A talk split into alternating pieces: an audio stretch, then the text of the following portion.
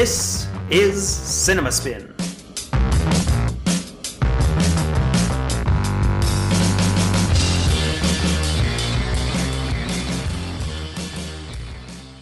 Hello, everybody. I'm Matt. And I'm Jason. And welcome to a new episode of Cinema Spin. Okay, well, here we are again. Yep. Like clockwork. Yep. What did you think of the uh, uh, the comeback of the Golden Globes? Oh, I was wishing they would have stayed where they were. Yes. Yeah. Uh, Sheesh.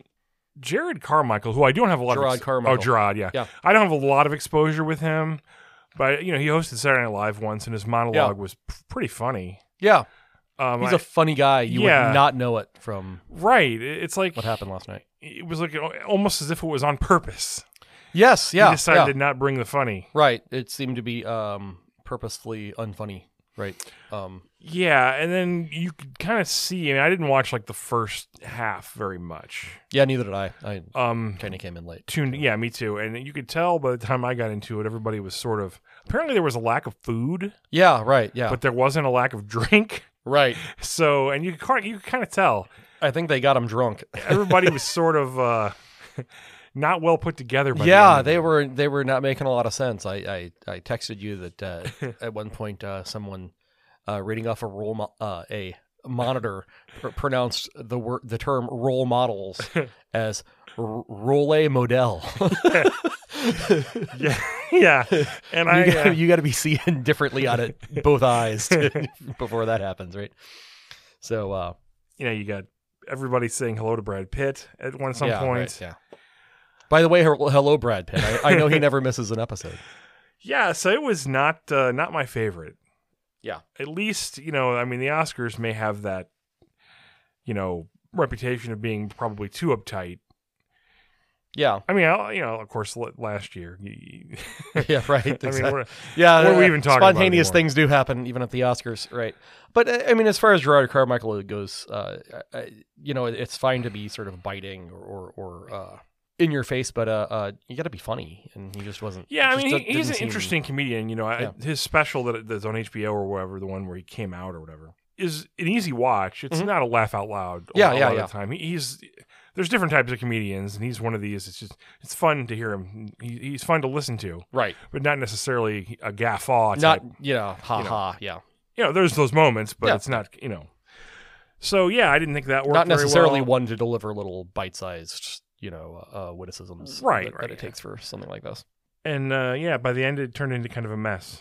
But, you know, nobody was accosted, so I guess that's right, yes, a step in the nobody. right direction. They didn't have to call the L A P D. You know, it's uh, obviously Eddie Murphy in his speech, you know, made the joke about, you know, about the last yeah, year's yeah. Oscar incident, which I think is, is a little too late to go to that joke. Yeah, yeah. Well, Jerrod Carmichael made a crack about him too that didn't well I mean well. It makes more sense yeah. for him to do it, but I mean for that to be your big closing number and yeah you're, you're kind for, of refer- yeah, for referencing Eddie something Murphy, that right. was that was almost a year ago is sort yeah. of I don't know yeah but it was what it was and I'm I guess it's going to be back again. I, I thought for sure it was gone, but it's like it's, yeah. it's like a bad rash. You would think it's a weird time to sort of you know do a lot to kind of reboot a an award show like that. Yeah, there just aren't. If, if there was something else that could have like slid into its spot, I think uh, it would have stayed away. But like, mm-hmm. it's like the Critics' Choice Awards isn't quite ready for prime time. It's sort of a it yeah. is what it is. So yeah, I guess um, I guess we're stuck with it. Yeah. Speaking of being stuck with stuff, we're stuck with two movies this week, and, we, uh... and we had a new one. Yes, and uh, we both went out to see it. Yes, and, and tell us about it. That is M three G A N. M three G A N? M three G A N. M three G A N. Pronounced Megan. Let me tell you about it, Matt. Please do. Poor little Katie.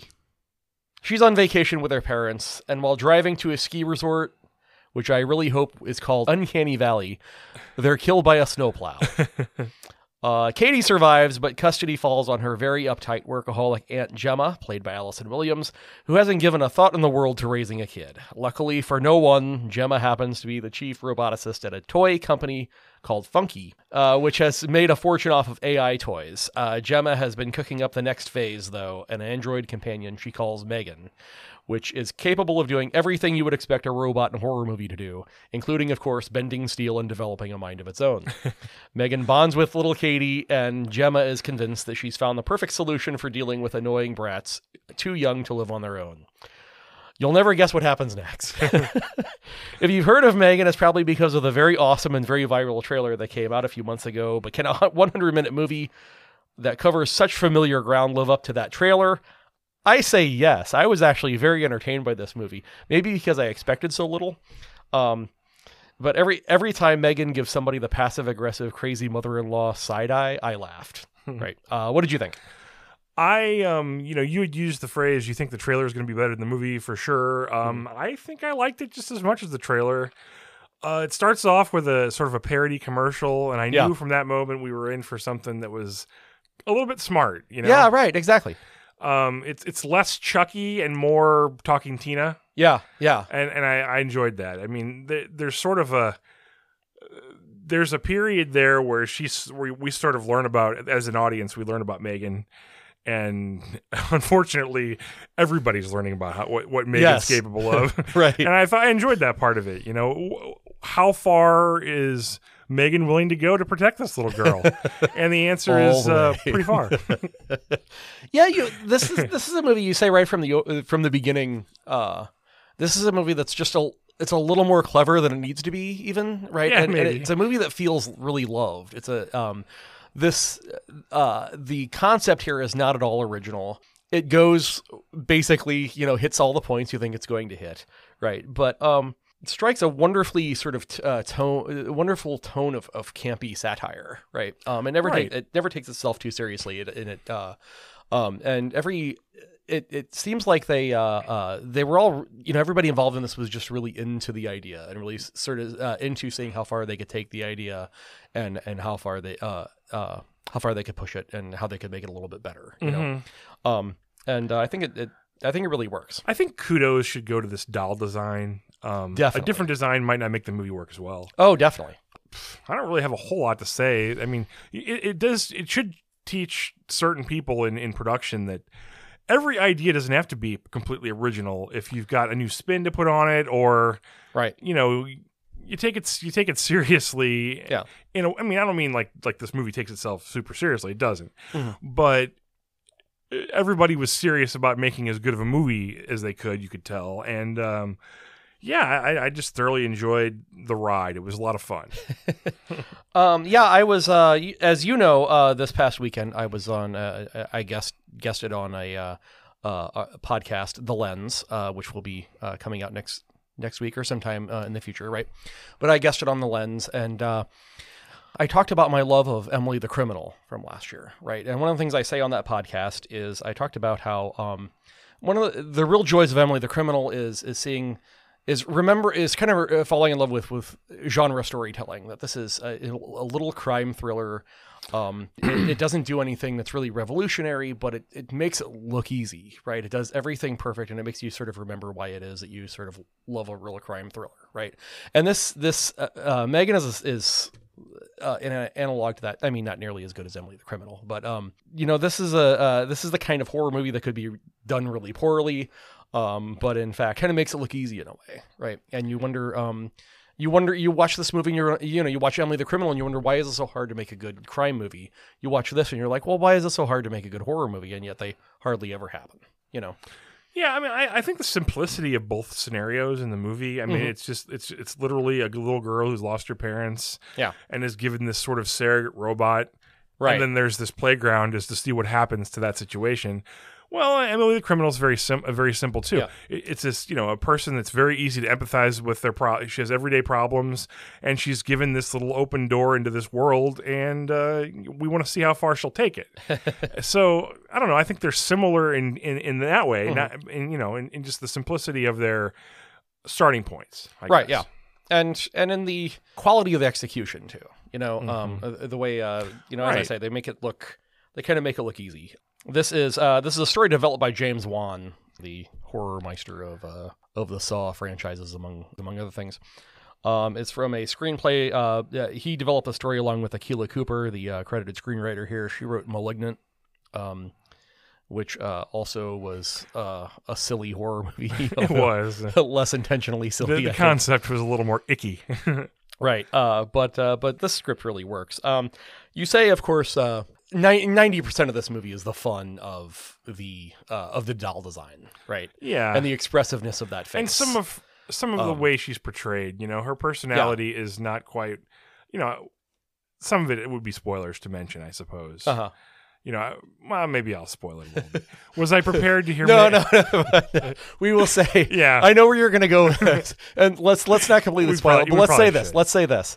Uh, you watch the trailer for this, and you're like, "Well, damn it! I've seen the best part of this movie. I've seen her dancing has got to be the best part of this movie."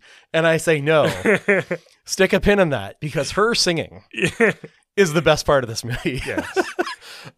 Is, and you don't have to. And because we'll leave I said it to that. myself, do I think that that I'm, we're going to see M3GAN sing in this movie? I would have said no. And and when and uh, you know, I, we're not running anything because the moment when she does start singing, uh, you, it's it's the least likely you moment. Know, anybody right? who's ever been in within a ten foot radius of a Teddy Ruxpin right. knows the creepiness potential for a Teddy and Ruxpin. When it's taken to technology, a technological level to just start that, talking on its own of a M3GAN that oh man. so, um, so yes, and the the expressiveness of her face, the way the way in which, like I say, that like, uh, you know, she can give a little a smug little smirk or. Or like uh, uh, her face can change half a tick, you know, half a pixel, yeah, and just express uh, like, oh yeah, bitch.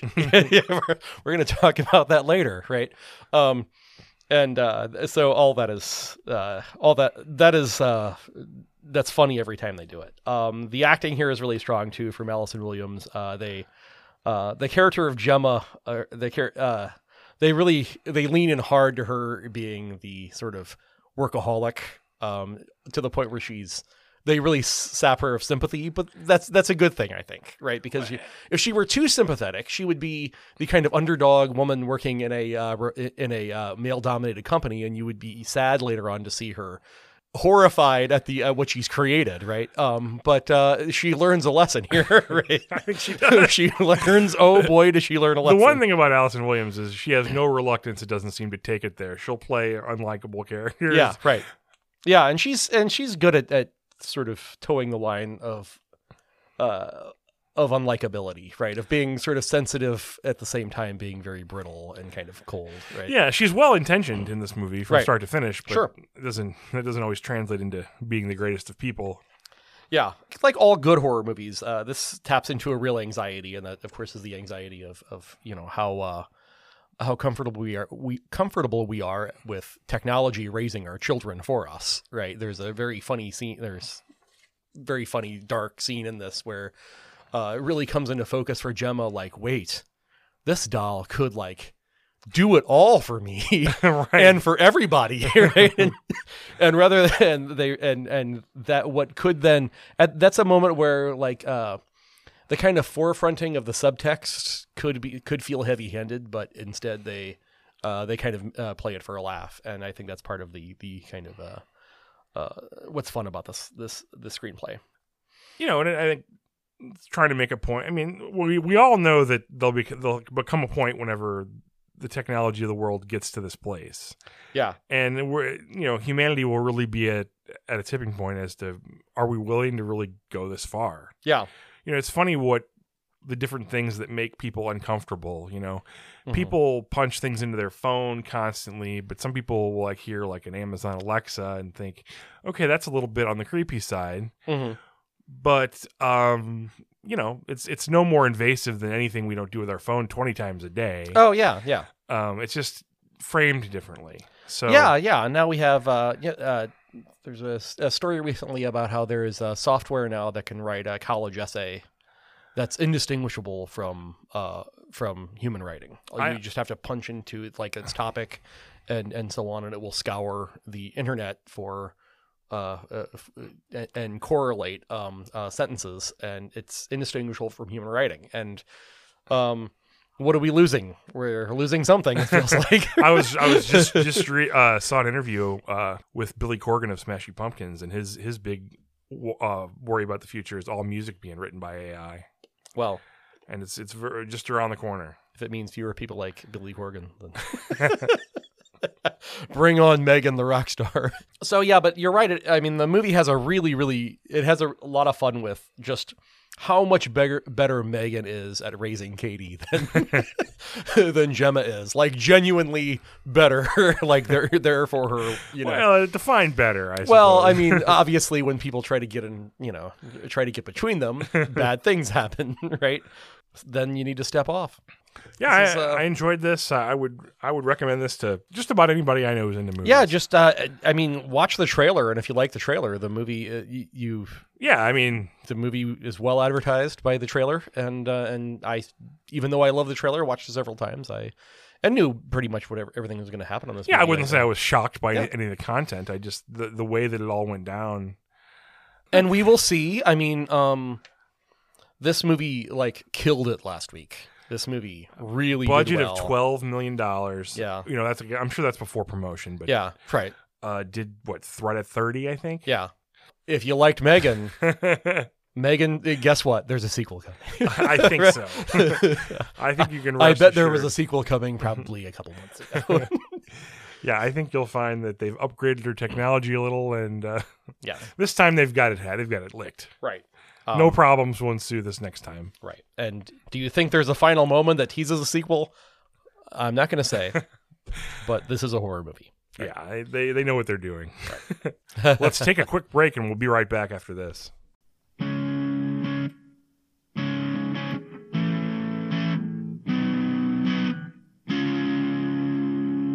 You're listening to Cinema Spin. Welcome back to Cinema Spin. Our random movie for this episode is Flashdance from nineteen eighty-three. Flashdance was directed by Adrian Lyne and was the first production collaborated on by Don Simpson and Jerry Bruckheimer.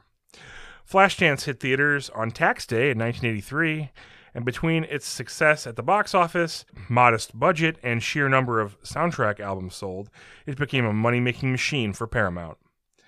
And it also, notably, uh, put leg warmers on uh, at least half the girls in my uh, grade school class. Popularized the, popularized the, the leg warmer. It seems almost amazing, then, that this movie did not spawn a sequel or two. I mean, yeah. that was the norm in the eighties, have success, but then milk it into oblivion. After uh, a bit of consideration, I think it might be easy enough to explain why this film did not have any sequels. It could be argued that it really did not have enough ideas for Flashdance one. We meet our main character Alex as she bicycles her way to work through the damp streets of Pittsburgh. We're told that she works as a welder by day. We never actually see her weld anything, by the way. Well, we see her in the big mask. She grinds. She does got the welder and sparks fly off screen. There, she, there's extensive use she, of stunt double. She uses a cutting cutting torch, but never actually welds on screen. Uh, but by night she engages her true passion, which of course is dancing. I mean, I guess her pas- it's her passion, but after the famous scene in the first five minutes where she's splashed on stage by a bucket of water and a scene a few minutes later when she shakes her hips to Michael Sambello's Maniac, there's very little dancing to be done here. The, the movie's actually more about Alex's procrastination to audition to be a dancer. The whole movie is just a series of things that happen to prolong the inevitable ending where she finally does audition. We'll see Alex watch other people dance, sure enough, go ice skating, mock a traffic cop, ride her bike around, visit an old lady we don't care about, and we'll get to see Alex start a super passive-aggressive relationship with her boss. Alex even develops a smoking habit in the third act of this film. That's when she's stressed out. Anything and everything but dancing. Jason, how'd you feel about Flashdance after all the, these years? Well, there's there's a good reason why you see so little dancing in this movie. It's because Jennifer Beals cannot dance at all, apparently, uh, and uh, that had to be covered up for. So she had to, they had to use a lot of uh, stunt. They had to use a lot yeah, of doubles well, I was sort of... for everything, and uh, they had to qu- do a lot of quick editing, right, uh, with a lot of things. And they uh, invented. I mean, they invented plutonium by accident, as George Costanza might say. Uh, all of those those things they used to cheat ended up creating an aesthetic here that um, was a huge, huge success. This movie made over two hundred million dollars in nineteen eighty-three money, right? Yeah, there's sort of a uh, an error in my intro here. Um, I went back and did some checking. There's a scene in the middle, uh, I'll call it the strobe light dance scene. That's clearly not her doing yeah. it. Uh-huh. And I thought it was supposed to be one of the other dancers, but I think it's supposed to be her dancing yeah. in that scene. Yeah. So I totally... There's some stuff in the in the final dance too, where you're just like, oh, the come oh, on, yeah, come yeah, on, yeah, yeah. right, yeah. I mean, like, anyway, I'm sorry. Like, no, we need you to grow your hair out even more. Yeah, I mean, this movie has going for it Jennifer Beals and her, uh, her Disney princess eyes and yeah. that giant, beautiful head of of hair, right? That it takes, I'm sure, all day in uh, in in hair dressing to make make her look like she just rolled out of bed, right? um. So, and also it's pioneers the, uh, you know, if that's the word, the M T V style of filmmaking. And, you know, in the nineteen eighties kids, if you had a glittery, if you had a jittery editor and some radio hits on the soundtrack, you could build a whole movie just around that, you know, like Footloose and Man, Top th- Gun. I, this is, a, this is as flimsy of a frame to hang a movie on. Right, exactly. Though, but that is, that is the end. That is all we have here. Um, The all-powerful randomizer was wise, I think, um, to have paired this with with M three gan, because we have a study in contrasts. Um, That's interesting. You, you have the thinnest read of a concept here, like with M three gan. Um, but I describe M three gan as a movie that feels loved, and this movie feels like an orphan. Um, this movie feels like a movie that was dreamed up by one person, then stripped down to bare wires and reconstructed again and again by different people until every trace of inspiration was just uh, just gone. um, and that, that in effect is what, what happened here. Uh, this was dreamed up by a guy uh, who uh, was very into the cabaret scene in Toronto, right? Came up with, you know, wrote a totally different script. Joe Eszterhas got it, and Joe Eszterhas was a huge deal at the time. You know, as Joe Eszterhas he was does, about, though. Yes, he was, he was about to be a huger deal. Uh, he totally he burned it down and started over, started over from scratch. I guess they moved it to Pittsburgh, but still kept all of the weird, uh, weirdo, uh, artsy fartsy cabaret yeah, shit. Weird from, club that kind of is is not quite a strip club, but not quite a regular club right, either. I mean, we're expected here to believe that in Pittsburgh, circa circa nineteen eighty, there were guys going home from working all day at the forge, you know, right? To you know, uh, at the end of a long day, you would go to a, you go to you, you grab a Budweiser. Uh, you go to your favorite hangout and and you and you watch what exactly some sort of kabuki inspired performance art, right? As maybe directed by David Cronenberg, right? On the off chance that you might see a nipple, right? When we know what the bar next door is like, right? Right, and we know it, right exactly. And the bar, whereas the bar next door, right? um, so, so right, this uh, no way. Um. And this movie is, it's just, it's laughably indifferent to uh, to even the most basic storytelling mechanics. Uh, there's a main character with no backstory at all, right? I guess so that young women can just sort of project themselves into... The young lady lives to dance. What? She, she wants to dance? She wants to dance? She occasionally dances, right? Uh, she's surrounded by boring supporting characters played by very bo- even more boring actors. And this and the plot here seems embarrassed to take the stage. I mean, it doesn't even. Uh, it's you're an hour into this movie, and you're like, what exactly is the conflict here? She's she's getting along fine with her married boss, so she's not dancing, but she doesn't really seem to want to dance, right? Um, the you know, there's the scene where uh, you know, uh, uh the uh, uh the, the crazy uh. Barker for the uh the, the seedy strip club is about to rape her in the parking lot, but then um her stalker boyfriend, uh yeah, boss boyfriend. Interesting you say stalker boyfriend, because that's yeah, that's right. His come on routine. Yes, right. right. He's like, well, I'm your boss, and so you can't tell me to go away. He right? like lurks in the shadows. yes. and, and... Right, but sometimes the stalker boss boyfriend cancels out the crazy he rapist. Was in the right place at the right time. Exactly, right. And, and everybody's happy. This movie has just just no, aside from the, the aesthetics of, of the welding mask, has no interest in what it's like, what it might be like for a young woman in that era to be uh, try well, to be in. I don't know if it has. Forget the young woman welder, part of it. Right? Yeah. It doesn't ha- have any interest in any of its characters being. You know, we've got yeah. other side characters who we've got her friend who aspires to be a figure skater. Yeah, but right. why we're supposed to care about that because it's not given enough attention, or right. or the the cook at the bar who wants to be a comedian. I, I we forget, really don't care. I about forget that. In the eighties that you could just go on stage and just attack a whole race of people. The, right? The, the yes, Polish jokes the Polish, for God's right, sakes. Yeah, right. I'm like, man, this guy's really hitting that material he's hard. The, he's letting the Polish people have it. I, is is Pittsburgh completely devoid of a Polish population? You couldn't get away with that in Chicago. Let me just I tell don't you think that. So. uh, this is this was uh, worse than I thought it was going to be. This was way worse than I thought it was going to be. Uh, I, I this is the kind of movie I I, I said to, to to Beth, I you know my wife, I said, um, like how how is a movie like this a hit? How who who lead, walks out of this movie and says, oh, I need to see that again, because to get this, make this kind of money, you need to have repeat customers, right? Mm-hmm. And I can see how you can get people like opening weekend who think, in you know, again in nineteen eighty-three, um, a movie advertised like this, you think you're going to see some skin, you think you're going to see some sex, and occasionally there's some boobs in this, right? Yeah. But it's a movie, you know, that's advertised as being about stripping. Turns out it's not really about stripping at all, no, right? And no, so I, I think that any, most of the people seeing this movie, the target demographic here, are going to leave this movie angry, right? And this movie would bomb. And most people who, behind this movie expected that it would not be successful. Um, I think there's, you know, the, that that kinetic music video quality that you mentioned. Yeah. I think that was sort of, people went to see that. I, and the soundtrack on the radio. I mean, even though yeah. this is uh, soundtracks go when you you know I. What a Feeling by Irene Cara is is, is a is a and Maniac, class, classic yeah, song. Yeah. Maniac, I've never really cared for. Well, uh, right. but it was uh, definitely a staple a on the radio. Hit, yeah, when right. you get below that. Um, there are some well-known names here, but yeah. So um, you, I mean, you have huge uh, uh, radio hits, and every time you know a D J says, you know, plays "What a Feeling," mm-hmm. you know, or, or you know, or Maniac says, you know, from soundtrack they, or Flashdance. So you have free advertising. Pop culture really rode the soundtrack back in this era. It, it as, sure as did. Footloose sure did. did after it, and, right? And, yeah, and um, I think this is maybe one of the first movies to really cash in on that. Mm-hmm, right? I think so. Um, but uh, Joe Eszterhas in his uh, in his uh, memoirs um, talks about this and says. Uh, Uh, I I couldn't find any easy e- easily look upable data on this, right? But uh, he says that that Flashdance didn't open that well. Um, it opened a little uh, about what they expected, right? Um, but then it made even more money the next weekend.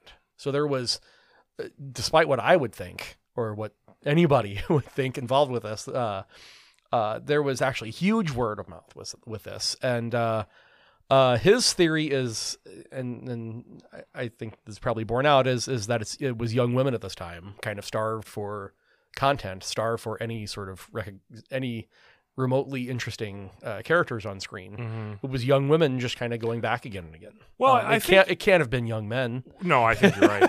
One thing I, w- I will, I don't know if I'll call it credit, but mm-hmm.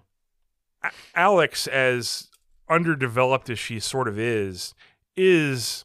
Kind of, she's got to style her own person. She she right. doesn't dress like the other women in the movie. Right.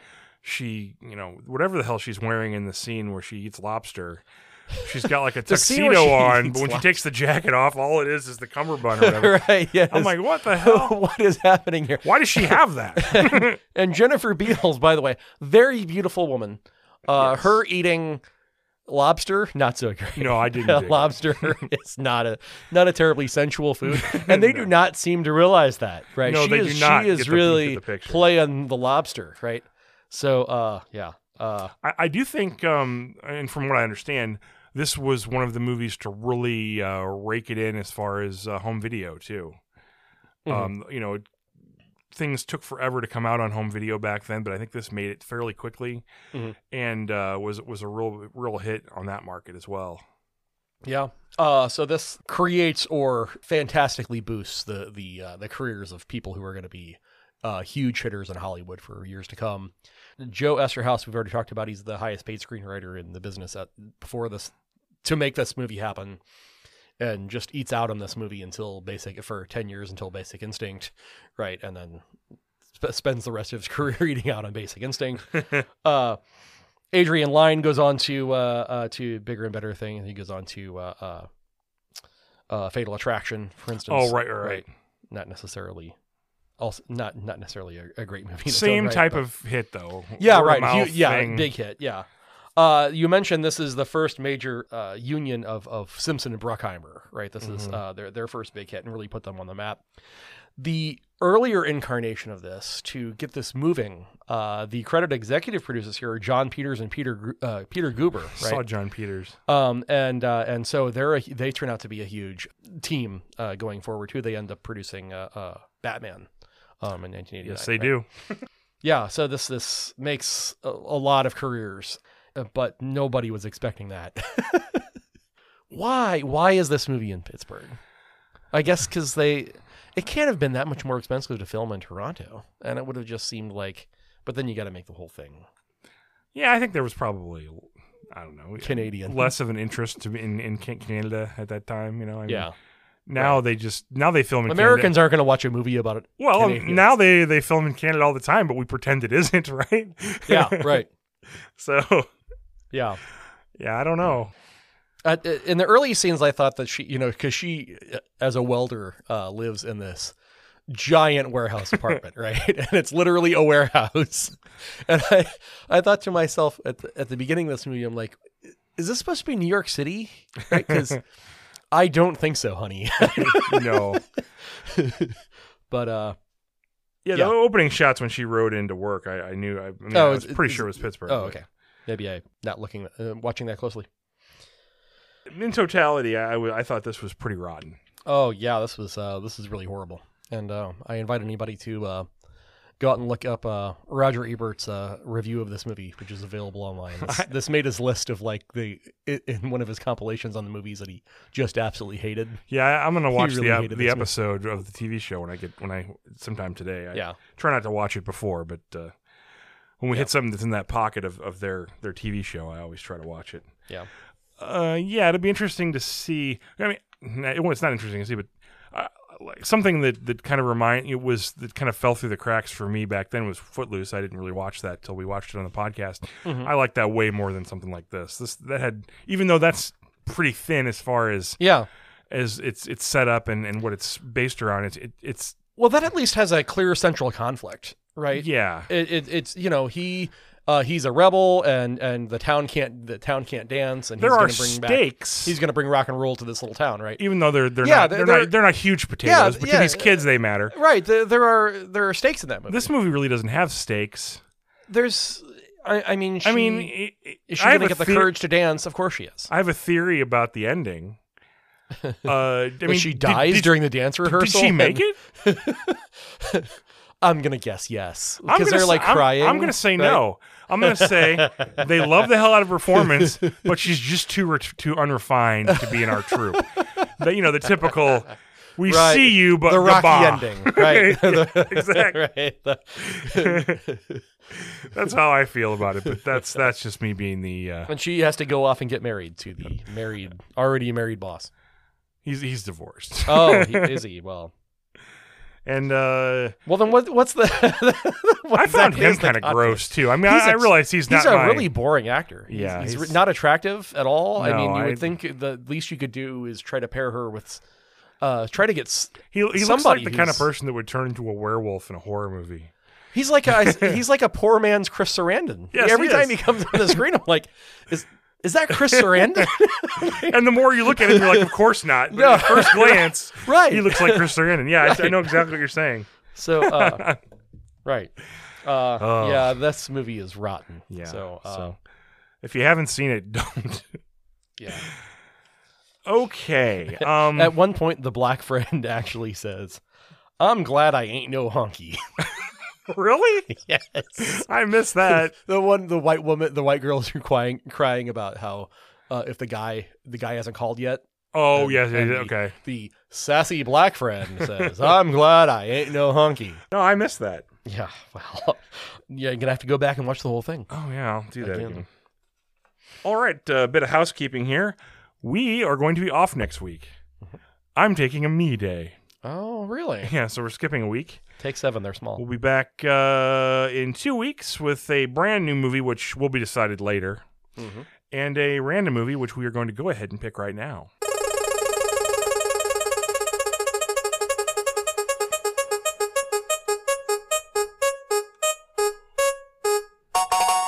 Oh, okay. two thousand nine, Knowing. Knowing. It's a Nick Cage vehicle? Huh. Can't get enough of my Nick Cage, and we all know that. Love me some Nicolas Cage. Ever since the what was the one with the where he played the arms dealer we saw we watched. Oh, Lord of Lord War. Of War. We have watched our, more than our share of Nicolas Cage movies. Not many, but Few. Well, we we did the his latest Snake one. Eyes and the Unbearable. Oh, Snake Eyes. Yeah. Uh, Unbearable Weight. Yeah. Massive Talent. Right. So now and now we're doing we're gonna do Knowing. Okay, and that's uh, only thirteen years old. So yeah. Okay. All right. Well, join us in two weeks. Like I said, we're skipping next week. We'll be here in two. Okay. Bye for now. Bye for now.